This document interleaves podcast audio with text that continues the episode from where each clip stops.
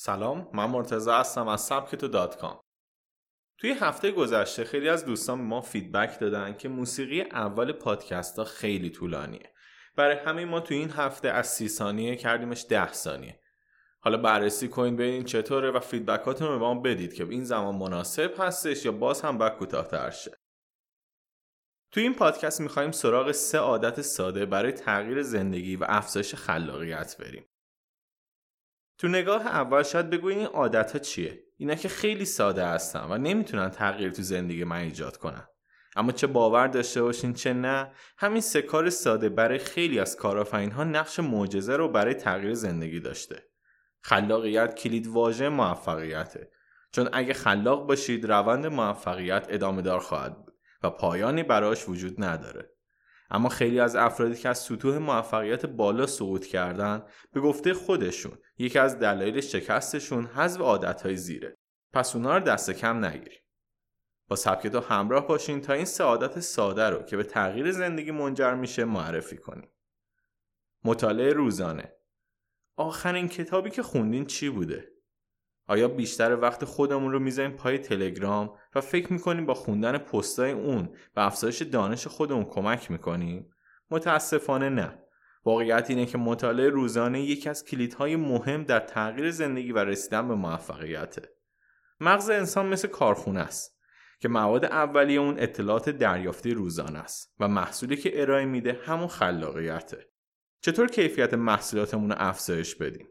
وقتی کیفیت اطلاعات دریافتی بالاتر بره مسلما کیفیت محصول ما که همون خلاقیت اونم افزایش چشمگیری پیدا می‌کنه پس مطالب تلگرام و شبکه اجتماعی کنار بذارید و همونطور که توی پادکست چهار تغییر کوچک برای انرژی روزانه بیشتر گفتیم برای تغییر زندگی مطالعه و گوش دادن پادکست ها و کتاب های صوتی آموزشی رو توی برنامه صبح و شب خود بگنجونید استیو جابز یه جمله معروف داره که میگه خلاقیت فقط ایجاد ارتباط بین چیزها یا همون محرک هاست. نوشتن روزانه همیشه بالای سرتون موقع خواب یه دفترچه خودکار قرار بدید. و وقتی صبح چشم خودتون رو باز می‌کنید اولین کاری که باید انجام بدید نوشتن تو اون دفترچه است. حتما می‌پرسید چه چیزی باید بنویسیم. هر چی. ذهن خودتون رو آزاد نگه داریم و بذارید مغزتون قلم به دست بگیره.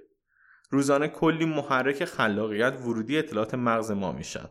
اما همونطور که استیو جابز گفته باید اونها رو به هم ربط داد. روزانه حداقل یه رو توی جای ساکت بشینید و به روز خودتون فکر کنید و آنها رو در دفترچه یادداشت کنید. اینطوری مغز شما علاوه بر آرامه شروع می‌کنه به نظم بخشی و ایجاد ارتباط بین محرک ها مطمئن باشین این عادت ساده در تغییر زندگی نقش مهمی ایفا می‌کنه.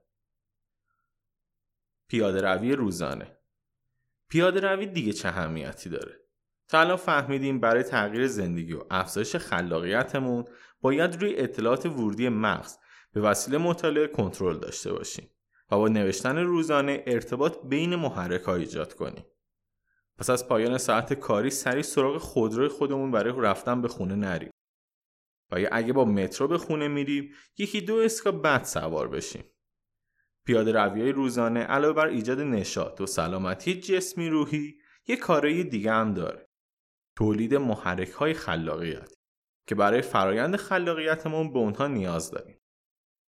در پیاده روی روزانه مغز شروع می‌کنه به تحلیل اطراف خود و محرک های مفید رو برای خودش ضبط می‌کنه. نظر شما چیه؟ این سه فعالیت ساده برای تغییر زندگی و افزایش خلاقیت مفیده نظر خودتون رو مثل همیشه با ما و دیگران در میون بذارید راه ارتباطی ما یکی آیدی تلگرام اون هست سبکتو وان همچنین می‌تونید به ایمیل hello@sabketo.com هم به ما ایمیل بزنید. و البته پایین تمامی مطالب اون تو وبسایت و اپ موبایلمون می‌تونید نظر خودتون رو بذارید. ممنون که به این پادکست توجه کردید.